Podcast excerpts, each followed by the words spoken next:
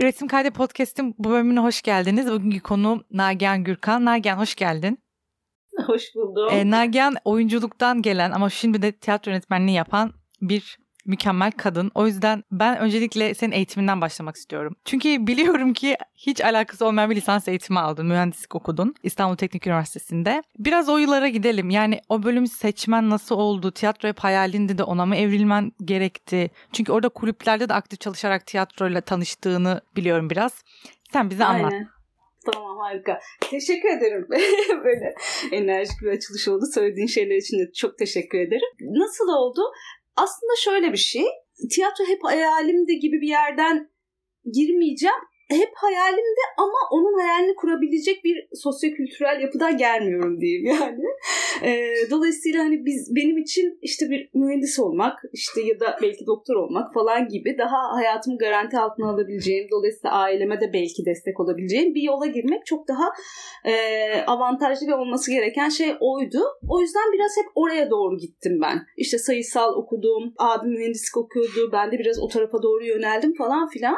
Ama hep gerçekten bir şey vardı. Hatta işte böyle ilkokulda bir şeyler yapıp böyle öğretmenlerin de biraz desteğini alıp ya bu kız yürüse mi acabalar falan filan, ama dediğim gibi gerçekten hani ailemin de çok beni o tarafa ittirecek bir ne bileyim hayat koşulu, dünya görüşümü diyelim artık ne diyelim, öyle bir şey yoktu. Dolayısıyla ben mühendislik yolunda böyle koşar adım ilerledim, işte sayısal bölümü seçerek. Sonra da İTÜ'de harita mühendisliğini kazandım. O birazcık şöyle oldu. Orada da biraz tiyatronun payı var aslında. Onu anlatmayı seviyorum. Yıldız'da okumayı çok istiyordum. Abim Yıldız Teknik'te okuyordu ve o dönem çok böyle işte öğrenci şenlikleri şunlar bunlar falan çok ve Beşiktaş'ta harika bir kampüste falan. Yıldız'da okumayı çok istiyordum ve mimarlık okumayı çok istiyordum. İTÜ'yü yazma sebebim İTÜ oyuncularının Ölü Canlar diye bir oyununu izlemiştim üniversiteye hazırlanırken. Ya üniversitede böyle şeyler mi yapılıyor? Çok iyi bir oyundu gerçekten. Böyle kulüpler mi var? Vay falan filan. Ya İTÜ'yü de ya belki İTÜ oyuncularına girerim oraya kazanırsam. Hani kesin Yıldız mimarlık olacak ama bir ihtimal İTÜ olursa falan diye. Ve İTÜ oldu. Ve ben bir şekilde İTÜ'de okumaya başladım. Sonra işte tiyatro kulübüne girdim orada. Uzun yıllar tiyatro yaptım. Uzun yıllar oldu gerçekten çünkü okulu çok uzun sürede bitirdim falan. Böyle bir sürece girmiş oldum. Mezun olduktan sonra da zaten İşte tiyatro master'ı yaptım falan. Aile de bir yerden sonra kabullendi. İşte bizim kızımız mühendis diplomalı tiyatrocu olacak falan diye böyle sohbetler dönüyordu. Biraz öyle bir şey oldu yani. Çok güzel bir hikayeymiş. Çünkü bende de ne istediğimden emindim. Ya bunun meslek kısmı nasıl olacak bilmiyordum Türk dili okurken. Ama tam dediğin gibi ben de böyle sanatın içerisinde üreten olarak olmak istediğimi anladığım bir süreç. Ben de okulu çok uzun bitirdim. Böyle 7 yıl 8 yıl kadar böyle sürdü yani benim de lisans eğitimim. Aşırı diyor. Yani değil mi? İşte yani ister istemez başka şeyler uğraştığında gidiyor, büyüyor yani. Ben şey de sormak istiyorum. Ya eşin Onur da oyuncu. Ailenizde de bir birey katıldı minik. Evet. İstanbul özellikle yönetmenlikle ilgili başladığın kısım tam anneyken olmaya başladı. Yani çocuğa göre de hareket etmek demek oluyor bu. Yani bugün konuşacağımız oyunların prova süreçlerinde yeni doğum yapmıştın. Hani neler hissettin ve o süreç nasıl ilerledi ben gerçekten çok merak ediyorum. Çünkü Onur da oyuncu olduğu için onun da hani aktif bir takvimi var.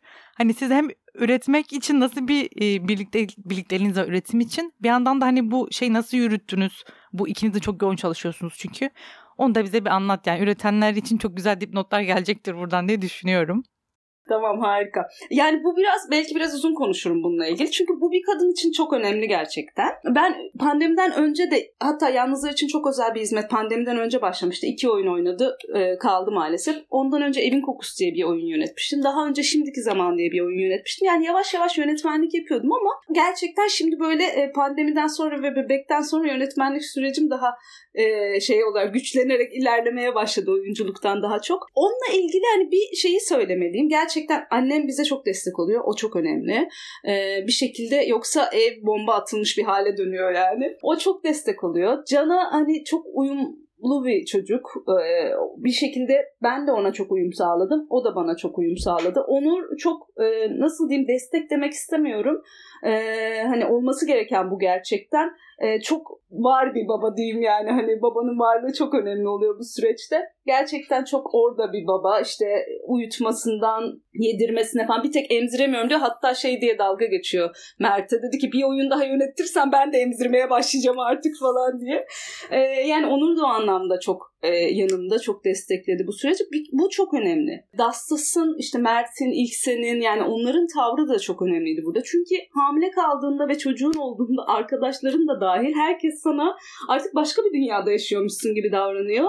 Ve hani böyle iş teklif etmek aklına bile gelmiyor insanların. Kahve içmeyi teklif etmek bile gelmiyor gerçekten. Çünkü senin başka bir hayatın var artık. Ama öyle değil. Çocuk yapmak, hasta olmak değil, işte başka bir gezegene gitmek değil. Onunla birlikte yeni bir yaşam kuruyorum. Evet, hani uyku saatlerim farklı artık. Mesela provadan sonra işte içmeyi çok severim ben. Kahve olur, biri olur fark etmez. Provadan sonra o oyun alanında böyle devam etmek. Artık onu yapamıyorum. Prova bitiyor. Hemen topukluyorum, eve dönüyorum. Evet, yeni koşullarım bunlar.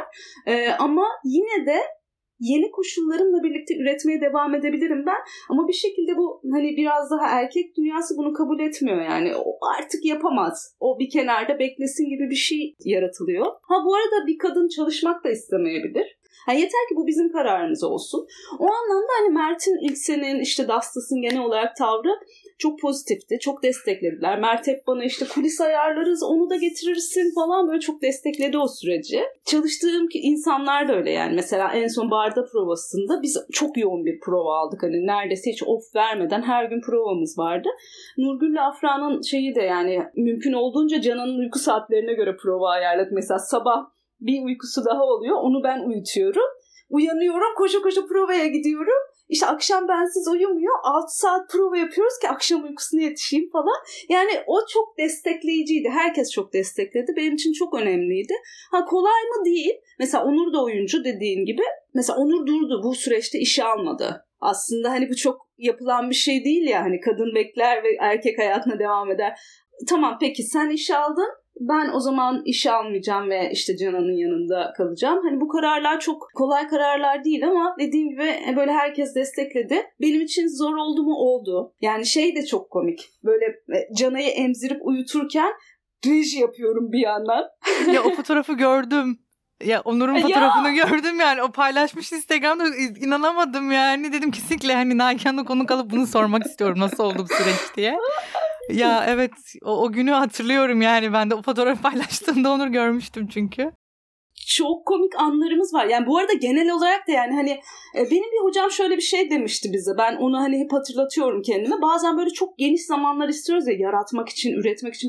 Oysa ki o bizde ve yani bazen şey diyordu hocam. Dersi bazen evden çıkıp taksiyle derse gelirken hazırlıyorum falan. Olabilir yani. Bu sizin kafanızda ve içinizde, illa böyle çok büyük zamanlara ihtiyaç yok. Ha, bazen benim de şey oluyordu yani Canı'yı uyuturken işte Afra şuradan geldiğinde Nurgül işte şöyle yaparsa falan gibi böyle rejileyerek falan.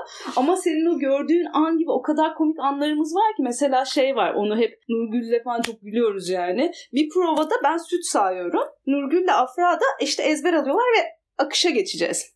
Arkam dönük onlara süt sayıyorum. Böyle makinenin de garip bir sesi var. Diye. Sonra bir şey oldu, döndüm ben. Ya Afra orayı şey söylüyorsun ya, öyle değil de şöyle. Nurgül diyor ki şu an seni nasıl ciddiye alabiliriz yani.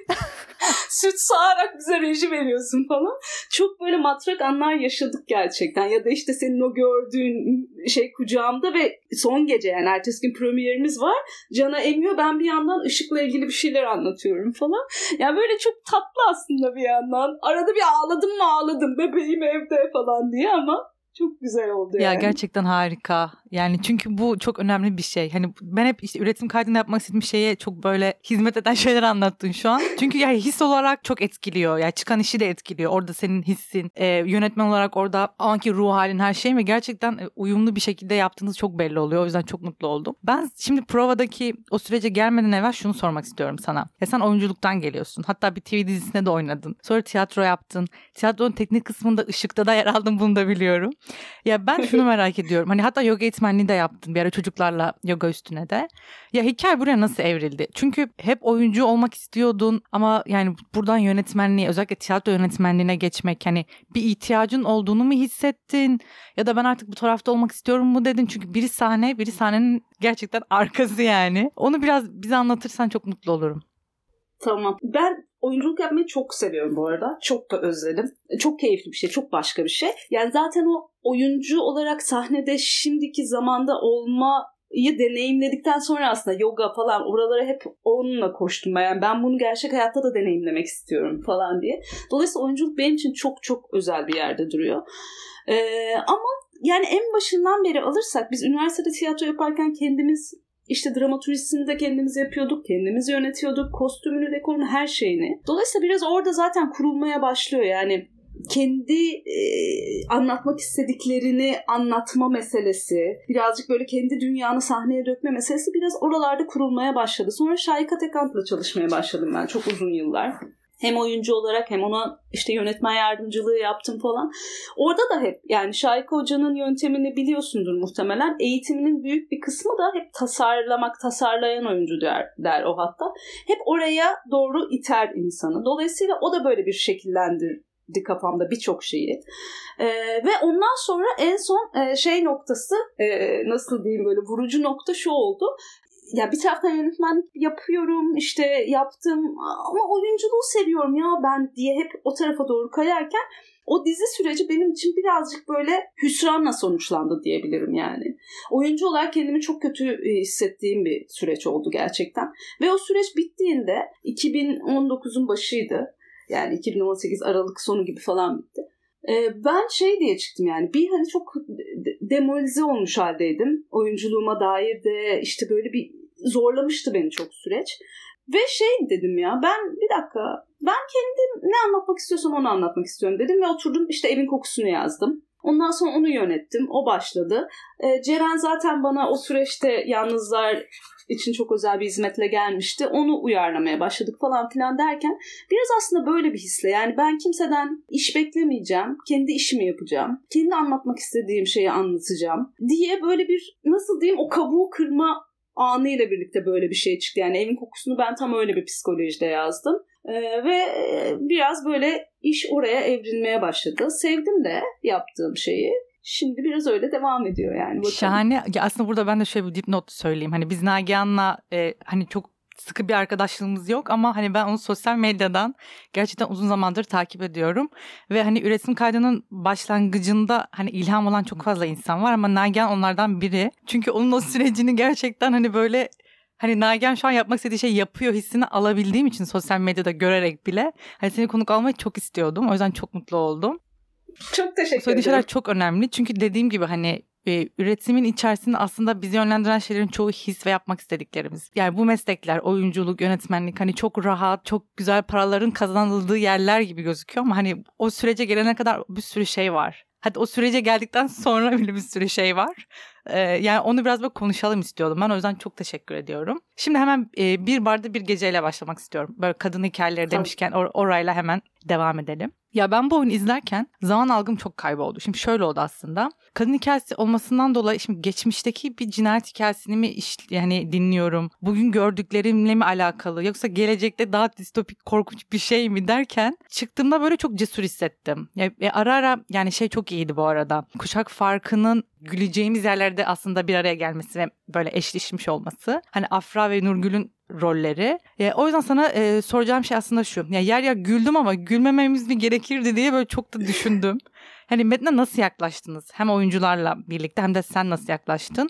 Bir de Afra'nın ilk oyunu. O yüzden o provalar nasıl geçti onunla? Hani onu biraz daha konuşalım istiyorum. Tamam tabii ki. İlk şeyden başlayayım. Seyircimiz böyle güldüm ama gülmemeli miydim diye çok seyircimiz oldu gerçekten. Yok gülmeliydik bence. Çünkü bana şöyle gibi geliyor. Hatta oyunculara böyle ara ara gelip küçük küçük şeyler anlatıyordum. Onlardan bir tanesi şu mesela ben şöyle hissediyorum. Bir tane tweet okumuştum. Bir kız diyor ki taksi sırası bekliyorduk. 2 sıra arkamda bir çift vardı. Bir kadın ve bir erkek. Ben taksiye bineceğim sırada kadın arkamdan seslendi. Eve gidince mesaj at tamam mı dedi. Bunu ancak bir kadın anlar diyor. Birbirlerini tanımıyorlar. Ama biz o kadar kendimizi dışarıda tedirgin hissediyoruz ki. Yani taksiye binerken bunu söyleyerek taksiciye aslında benim arkadaşım eğer ona bir şey yaparsan mesajını veriyor hiç tanımadığı bir kadın. Şimdi biz kadınlar böyle bir gerçekliğin içinde yaşıyoruz. Dolayısıyla bunları anlatırken bazen gülüyoruz, bazen ağlıyoruz, sinirimiz bozuluyor, bazen çok korkuyoruz. O yüzden evet gülelim böyle bir meseleyi anlatırken de. Ağlayalım, işte sinir krizi geçir, neyse bütün duygularıyla, bütün gerçekliğiyle orada olsun. Bunu hep söylüyorum, hani şey diyorum sonunda, erkek yönetmenler beni kesecek diyorum ama şimdi böyle bir hikayeyi erkek bir yönetmen ele aldığında birazcık daha şey davranıyor yani. Bu diyor işte kadınların başına gelen korkunç bir şey ve ben bunu böyle çok işte asla gülünmeyecek bir şey. Öyle değil, bu bizim gerçeğimiz. Biz bunun içinde yaşıyoruz, biz bunun içinde yaşamaya devam ediyoruz. Bazen birbirimize anlatırken gerçekten gülüyoruz. Dolayısıyla bu gerçeklikte olsun çok istedim ben oyun. O yüzden o öğeleri hiç yani şey yapmadık, gizlemedik. Mümkün olduğunca açığa çıkartmaya çalıştık. Bir de o denge de çok hoşuma gidiyor benim yani. Bir anda gülerken bir anda kendi gerçekliğimizle yüzleşiyoruz. Yani o zaman algısı diyorsun ya. Şöyle bir şey var yani. Şimdi bu metin böyle distopik bir metin deniyor ama Türkiye'ye o kadar yakın ki. Distopik değil, uzak değil bizden. Biz içinde olduğumuz bir şeyi anlatıyoruz. Onu anlatmak için de biraz mesafelenmek, gülmek iyi bir şey gibi geliyor bana. Bir de oyunun yapısı dolayısıyla böyle birazcık daha döngülerden oluşan, biraz böyle hani absürt diyebileceğimiz yapıya daha yakın oldu. O da zaman algımızı kırıyor. O da pozitif bir şey bence. Yani bugün bunlar oluyor diye bir böyle nasıl diyeyim yoğunlukla koymak yerine birazcık daha onu açmak, hani geçmişte, gelecekte ve şimdi de olan bütün kadın cinayetleriyle ilgili bir şey haline getirmek daha anlamlı geldi bana. Metnin o yönünü de çok seviyorum. Şöyle metne nasıl yaklaştık ilk önce onu söyleyeyim. Şimdi bir kere metnin yapısının o o döngülerden oluşması, o biraz daha absürt dediğim zamansız, mekansız olması meselesini hani mümkün olduğunca onu açığa çıkartalım, o işte gösterelim gibi değil ama korumaya çalıştık ki daha evrensel, daha işte zamansız, daha bugüne, yarına, her yere hitap eden bir metin olarak kalsın. Dolayısıyla yapısını koruduk. En başta bir metin çözümleme süreci yapmıştık bir hafta oyuncularla birlikte. Çok da keyifliydi. Biraz orada böyle hani hem dramatürjisini konuştuk, hem bu metin ne anlatıyor, hem bu kadınlar birbirlerine ne yapıyorlar. Onları biraz orada konuştuk. Yapısal olarak metne gerçekten müdahalesi yapmadık. Yani dilini birazcık değiştirdik. Birazcık daha oyuncuların ağzına göre değiştirdik. Tabii ki bence her zaman olması gereken bir şey ama yapısal olarak çok müdahale etmedik metne. O giriş çıkışların hepsini tutmaya çalıştık. Oradan da bir anlam ürediği için. Biraz hani bunu söyleyebilirim metinle ilgili. Afra ile ilgili de hani dediğim gibi aslında gerçekten büyük bir sırtlandı o. Çok heyecanlıydı başından itibaren. Hatta arada dalga geçiyoruz yani böyle bir çok gergin ve biz Nurgül'le böyle sürekli sakinleştirmeye çalışıyoruz. Ya tamam bir şey yok sakin falan diye. Sonra son bir hafta falan ben geldim böyle diyorum ki bana bir tane sigara sarar mısınız? Bir tane içmekten bir şey olmaz falan diye böyle bir çok gerilim halindeyim. Nurgül de dalga geçiyordu benimle. Yani Afra çok heyecanlıydı tabii ki bu süreçle ilgili. Çok yapmak istediği bir şeymiş. Hani sonra konuştuk bununla ilgili. Birazcık da tiyatro sahnesi başka bir şey ya. Şimdi ben hani sırf bunu Afra üzerinden söylemeyeceğim. Genel olarak mesela dizide falan her şey çok hızlı ve her şey çok belirgin. Hani üzgünsen çok üzgünsün. O kadar bitti. İşte şaşırdıysan şaşırmanı biz çok net görmeliyiz falan. Ama tiyatro böyle bir şey değil. Mesela ilk başlarda hep Afra bana onu soruyordu. Ama işte bu kız nasıl? Ben de diyorum ki hep bak dur. Biz rolü şöyle alıyoruz. Yani senden bir başkasına doğru yolculuk. O yolculukta prova süreci. Şimdi bazen oyuncu istiyor. İlk gün gelsin ve bir başkası olsun falan. O rol oluversin falan. Öyle bir şey yok. Yani önce kendimizden başlıyoruz. Sonra yavaş yavaş prova süreciyle bir rol kişisine, bir karaktere doğru gidiyoruz. Bir oralarda böyle Afra'yı ikna etmem gerekti yani. Tamam sakin bak prova sürecinde örülecek bunların hepsi diye. Ama çok keyifliydi. Yani ben kadınlarla çalışmayı zaten çok seviyorum. Ve onlar ikisi daha önce de çalıştıkları için bir uyumları da vardı. O anlamda keyifliydi. Ya Afra'nın özellikle yani sona doğru ben oyunu böyle kafamda biraz ikiye böldüm gibi. O ikinci bölümde hani Nurgül'le bir araya gelmelerini sağlayan o hayal aleminde diyeyim. O yüksek hayalleri ve bu arada dediğin şey çok doğru. Mesela bir erkek yönetmen olsaydı buradaki betimlemeler öyle mi olurdu diye çok da düşündüm. O yüzden yani o sahne çok güzeldi. Gerçekten Afra'nın oyunculuğu bence çok fark ediliyor orada. O yüzden ben de böyle bir dipnot geçmek istiyorum buna. Evet. Romeo ve Juliet'e geçelim. Ya şimdi şöyle bir şey var. Hepimiz Romeo ve Juliet'i hani defalarca okuduk. Yani çok kez de izlemişizdir. Yani hem şehir tiyatrolarında hem devlet tiyatrolarında ya da işte böyle yapılan bir oyun sürekli. Ya ben gerçekten ilk kez Romeo ve Juliet'in bu kadar hani genç ve toy oldukları hissini aldım. Yani izlerken şey dedim, ya bu ne ya falan, hani yani niye böyle bir şey yaptınız? Hani ilk kez o his geçti gerçekten. Hani çünkü okurken de hani dilsel yapı tabii Shakespeare olmasıyla da alakalı. Hani bir ciddilik hani hep böyle baki kalıyordu bence. Ya bu oyunda onu ben yıkıldığını gördüm ve hani gerçekten bayıldım buna. Hayır. Mert de bunun üzerine düşündünüz mü? Özellikle hani biz biraz bunu artık ön plana çıkarmalıyız dediniz mi? Ben onu çok merak ediyorum.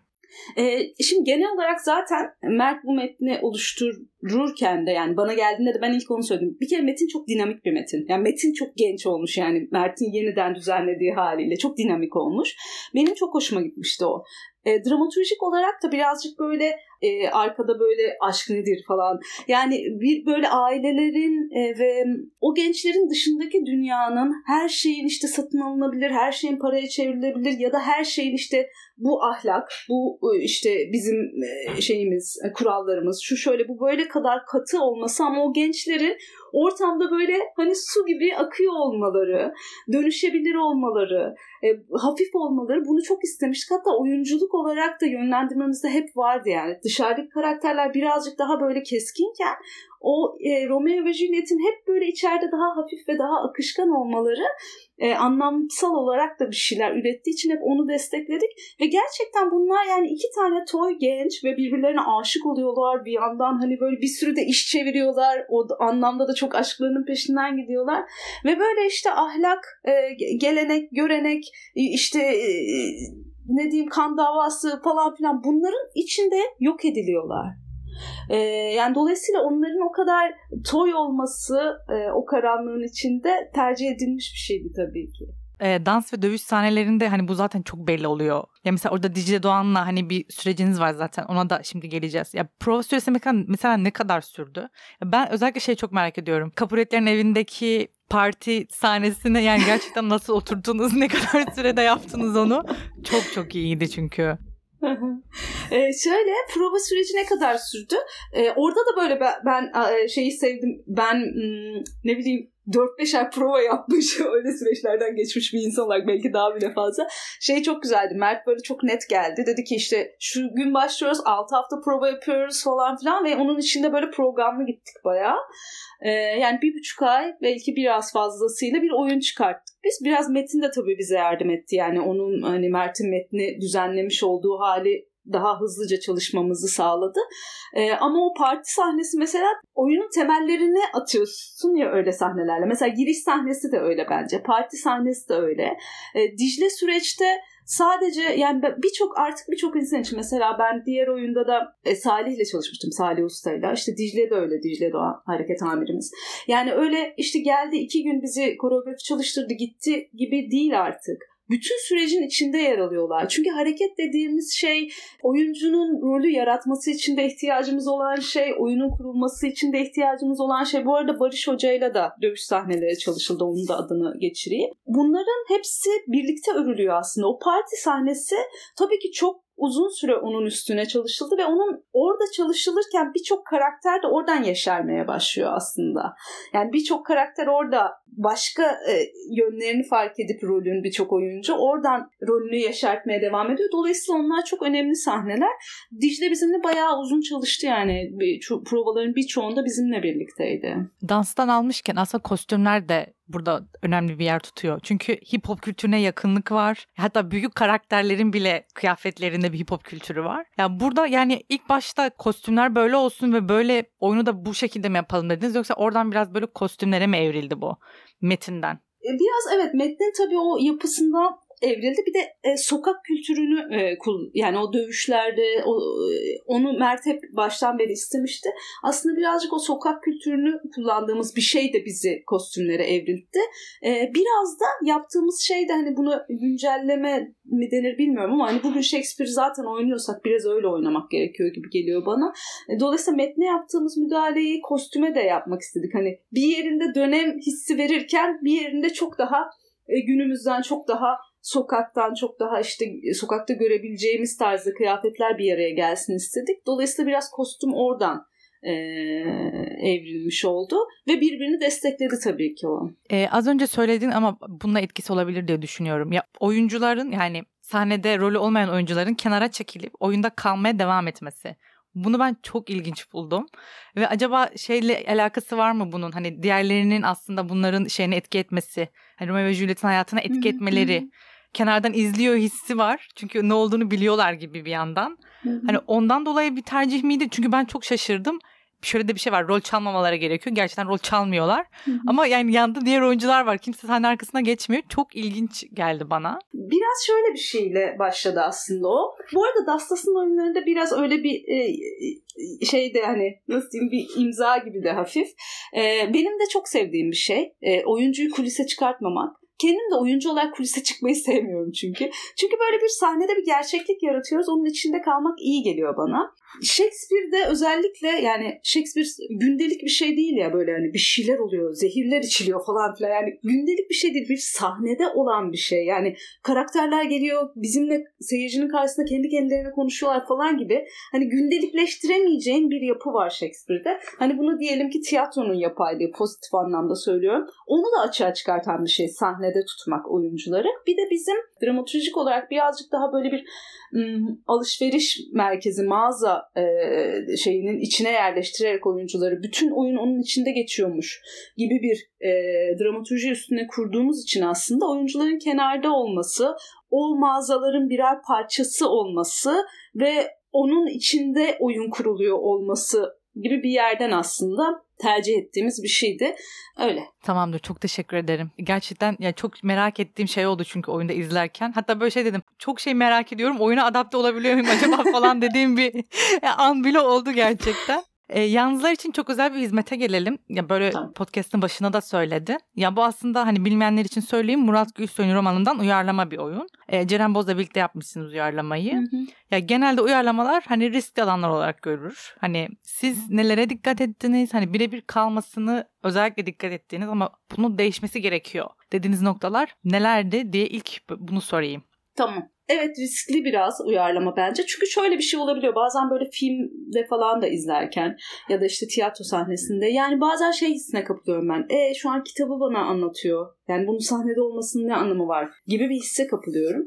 Dolayısıyla onu sahne diline adapte etmek diye bir şey var. Yani sahnenin dili farklı bir şey. Sahnenin dili edebiyattan farklı ve onu sahne diline ya da bunu bir film olarak yapıyorsak sinema diline çevirmek gerekiyor. Yani bazen olur ya, böyle senaryoyu okursun çok güzel ama filmin son halini izlersin, hiç yok o senaryodaki dinamiklik. Çünkü bir dil kurulmamıştır. Ben o dil meselesini çok önemsiyorum yaptığım işlerde. Yani hem kendi biraz böyle hani ne bileyim, çok genç bir tiyatrocuyken de işte çok severdim daha biçimi ön planda tutan işler izlemeyi. Şahikanın peşine takılma sebebim de biraz o zaten. Dolayısıyla o sahnedeki dil meselesini çok önemsiyorum ben. Bir romanı uyarlarken de benim için önemli olan şey buydu. Nasıl bir dil içinde biz bunu anlatacağız? Romanda mesela birçok insan var. Çok kalabalıklar var işte etrafında. Bir sürü insan var Mirat karakterinin. Biz o Mirat karakterinin etrafındaki insanları, işte ben dedim ki Ceren'e, ya ben bu oyun... Önce dedim ki tek kişilik olmalı bu oyun. Ceren ısrar etti. Hayır, tek kişilik olmasın diye. İyi ki de ısrar etmiş. Çünkü gerçekten tek kişilik biraz kolaya kaçmak gibi olacakmış. Sonra Mirat karakterini merkeze alıp etrafındaki insanların hepsini iki oyuncuya oynatmak. Ve işte bunu böyle kameralarla biraz sahne diline dönüştürmek. Bunların hepsi aslında bizim o metni tiyatro sahnesine adapte etme sürecimiz. Yani uyarlamada birazcık daha ben buna dikkat ediyorum. Tabii ki kayıplar olmaması gerekiyor. Ama mesela bizim oyunumuzu Murat Hoca çok destekledi, bizim sürecimizi, Murat Gülsoy. Bir oyunu izlediğinde şey dedi. Çok garip yani, ben hiç böyle bir şey beklemiyordum. Çok başka bir şey olmuş. Ben yapsam böyle bir şey yapmazdım ama çok beğendim. Ya bu benim için çok önemliydi. Ya da işte mesela kitabı okuyan insanlar şey diyor, işte ben okumuştum ama sahnedeki çok farklıydı. İşte bazı yerler tabii eksikti ama tabii kitabın hepsini anlatamazlardı ama o bile rahatsız etmiyordu. Bunlar çok pozitif geri dönüşler benim için çünkü yeni bir şey yaratıyoruz biz. Kitap var evet ama biz onu yeni bir şeye evriltiyoruz. Dolayısıyla hani kaybolmaması gereken yerlere özellikle dikkat ettik tabii ki ama onu yeni bir dile evrilmeye çalıştık aslında. En çok yaptığımız şey oydu. Bu kitap uyarlamalarında benim hep söylediğim şey şu oluyor. Hani görsel alımlama diye bir şey var. Bunun üzerine ben de bir ara böyle çok düşünüp yazmıştım. Yani bir şey okuduğunda renk olsa bile insanın gözüne, yani mavi dediğinde kimin aklına gökyüzü gelir, kimin aklına deniz gelir. Ve hani bunda yapabilecek bir şey yok. O yüzden dediğin şeyler çok doğru. Hani ne kadar herkesinkine yakın mı aslında bunu başarılı yapan, yoksa hiç bunu düşünmemiştim ama bu hali çok iyi mi? Bence ikincisi daha önemli bu arada. O yüzden bence de oyun çok yakın buna ve çok iyi. Sen söylemiş oldun, ben de onu sorayım. Hani Ceren'in oyuncu olarak uyarlamada yer alması nasıl avantajları oldu? Çünkü madem tek kişi düşündünüz, peşi sıra yan karakterler geldi. Ceren de bunlardan biri zaten. Oradan da bahsedeyim. Çünkü hem uyarlıyor aslında hem de içinde oyuncu olarak yer alıyor. Bu da bir artı, bir yandan eksi tarafları da var aslında. Nasıl ilerledi o süreç? Şöyle oldu. Ceren zaten başından beri bu kitabı okuduğun, yıllardır onun üstüne hayal kurduğu bir şeymiş bu. Hatta Murat Gülsoy'la da görüşüyormuş. Hep Esra karakterini oynamak aklında varmış. Dolayısıyla ben böyle, ya Ceren bu bayağı tek kişilik bir oyun falan deyince Ceren bir dakika ya falan dedi. Ya bence öyle değil dedi. İşte bir de hani tabii ki oynamayı çok istiyor. Şimdi oyuncuların en sevdiğim yanı o, yani oynamayı çok istediği için böyle, ya burada Esra Tuncay çok önemli bunlar falan filan dedi.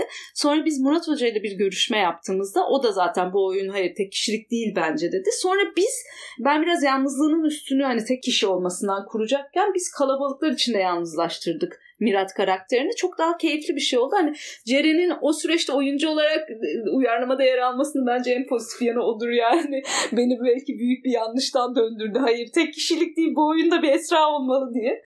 Dolayısıyla bir o, bir de yani biz uyumlu çalışıyoruz Ceren'le. Dolayısıyla o sahneye çıktıktan sonra artık tamamen bana teslim etti. Yani ben tekste müdahale de ettim, işte bazen bazı yerler değişti falan. Oralarda artık biraz yazar kimliğini bırakıp oyuncu tarafına geçti. O doğru bir şey bence. Ben de kendi yazdığım bir şeyi oynamaya çok cesaret edemiyorum. Çünkü bazen insan o arada kalabiliyor. Ama sahneye çıktıktan sonra okey ben oyuncuyum ve karşımdakine teslim oluyorum. Demek iyi bir şey, Ceren onu iyi yaptı diye düşünüyorum. Ya bu arada senin için zor olan kısımlar var bence. Yani hem yönetmensin hem de oyunculuktan geliyorsun. Ya bunu zaten soracaktım. İyi bir pas attın bana. Yani iyi empati kurduğunu düşünüyorum bu arada. Yani bir oyuncunun hani senin söylediğini alamadığında, bunu bundan alamamış olabilir, bunu tekrar böyle söyleyeyim dediğin çok oluyordur bence. Böyle anlar yaşıyor musun? Kesinlikle yaşıyorum. Bence de oyunculuktan gelmek şöyle avantajlı. Hatta düşünüyorum, ben birkaç yıldır hep böyle oyunculuk atölyeleri var ya. Diyorum ki hayır, yönetmenlik atölye. Oyuncu yönetme atölyesi olması lazım. Yani oyuncuyla, çünkü yönetmen şunu yapıyor mesela. Ya onu öyle yapma. Yapma. Yani oyuncu yapmak üzere sahnede ya da kamera karşısında olan, yani bizim işimiz yapmak, eylemek. Yapma dediğinde oyuncu kapanıyor zaten. Yapmayayım, yapma. Hayır, oyuncuyu doğru yönlendirmek gerekiyor. Yani ne yapması gerektiğini doğru tarif etmek gerekiyor. Bunu ben de %100 yapıyorum diyemem ama en azından dediğin gibi bazen hani şeyi fark etmem daha kolay oluyor. Oyuncu şu an defansa mı geçti? Şu an benim söylediğim şeyi yanlış mı anladı?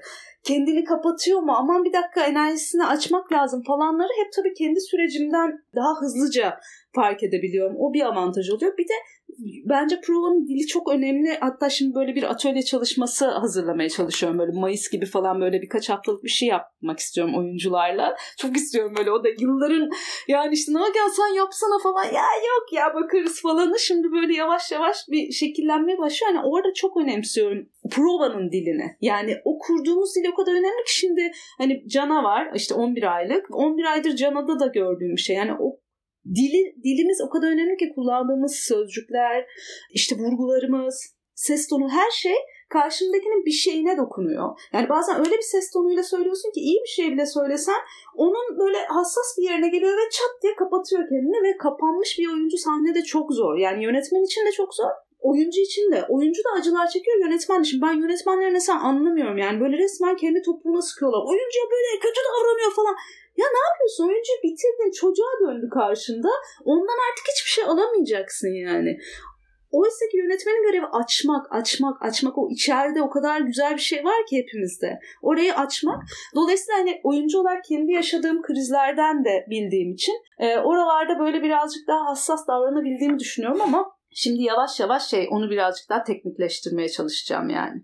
Burada bir soru sormak istiyorum. Şu an aklıma geldi. Daha önceki oyuncu konuklarımdan İlayda'nın söylediği bir şey vardı. Film daha gergin oluyor. Çünkü orada hani bir saniye bile para kaybı demek olabiliyor. Hani işte 3. take, 5. take ya da işte büyük setlerin kurulması gerekiyor.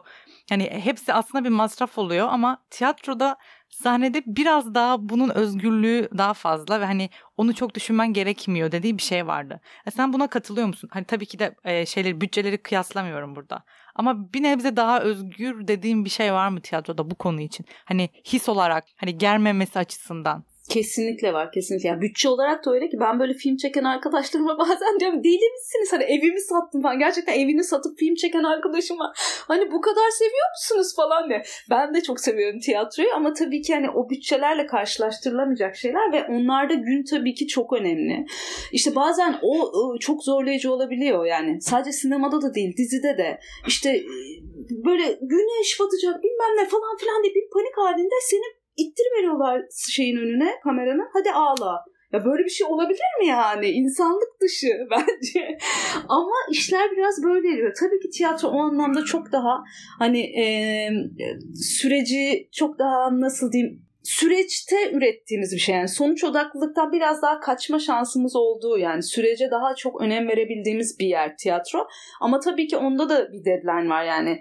26 Kasım premier diye bir şey ve bilet satıyorsun. Tabii ki orada da yani insanı böyle kalbi güp güp atıyor. Ama yaratmak için dediğim gibi sürece daha odaklanabildiğimiz, özellikle oyuncu olarak. Provaya başladığımız günle hakikaten seyirciyle karşılaştığı gün ve sonra 50. oyun hep bir başka oluyor. Hep yaratmaya devam ediyorsun oyuncu olarak. Hep dönüştürmeye devam ediyorsun.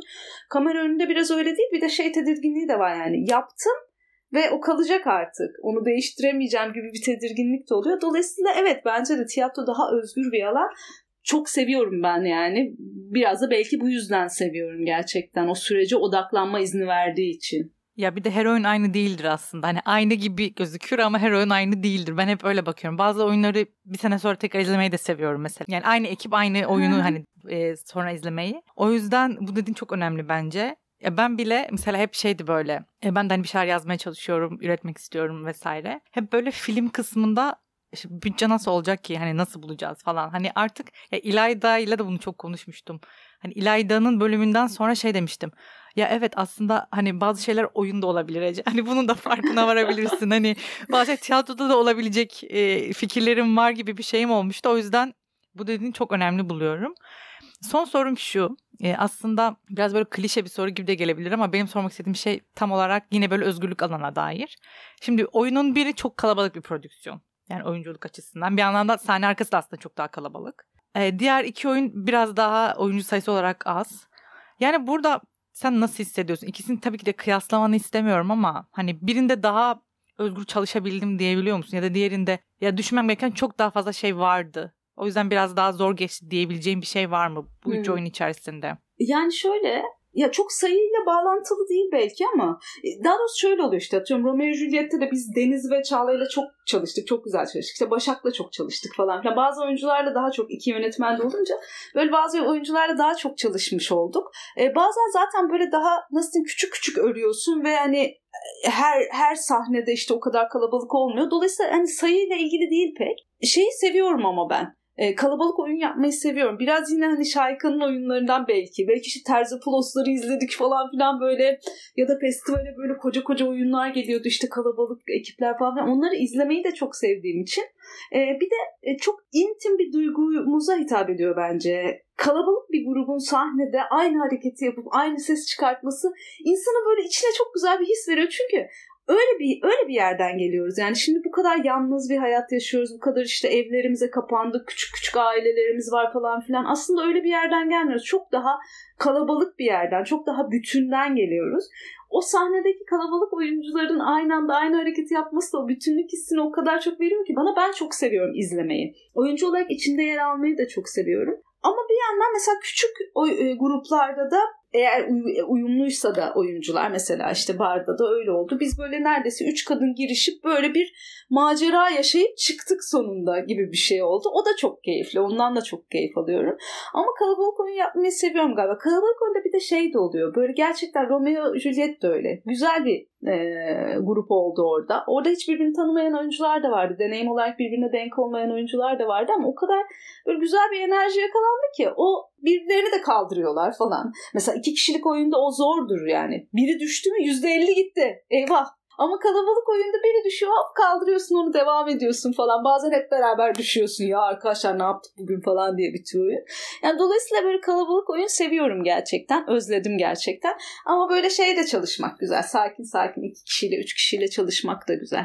Bu arada Romeo ve Juliet'in böyle bir okul gibi olduğu hissi çok geçiyor bana ya. İzledikten sonra onu çok düşündüm. Hani o oyunculuklar, hani bunlar çıkınca bir arada neler konuşuyorlardır acaba ya falan dediğim bir şey çok oluyor o oyunda. Oyuncu ekibini gördüğümde. Gerçekten tekrar emeğinize sağlık. Mert, Fırat'a da, sana da. Çok diğer oyunlar için de. Ya, hepsi çok güzel gerçekten. Teşekkürler. Geldiğin için çok teşekkür ederim. Ben teşekkür ederim. Sen eklemek istediğin bir şey var mıdır? Ya çok teşekkür ederim. Çok heyecanlı, keyifli oldu. Ben çok seviyorum anlatmayı. Böyle çok keyifle konuştuk yani, sohbet ettik. Çok güzel oldu. Çok teşekkür ederim. Ben teşekkür ederim. Ben de anlatmayı seven konukları çok seviyorum. Çünkü hani üretime dair, yani sürece dair konuşmak gerçekten zor. Hani bir de o hislerden, korkularından bahsetmek hani kolay bir şey değil. O yüzden ben tekrar çok teşekkür ediyorum. Son olarak Aposto'da yer alan Üretim Kaydı bülteninde burada konuştuğumuz oyunlarla ilgili de böyle görsellere destekleneceğini ve bunun yazılı halini oradan da takip edebileceğinizi hatırlatmak isterim. Bir sonraki bölümde görüşmek üzere. Hoşçakalın.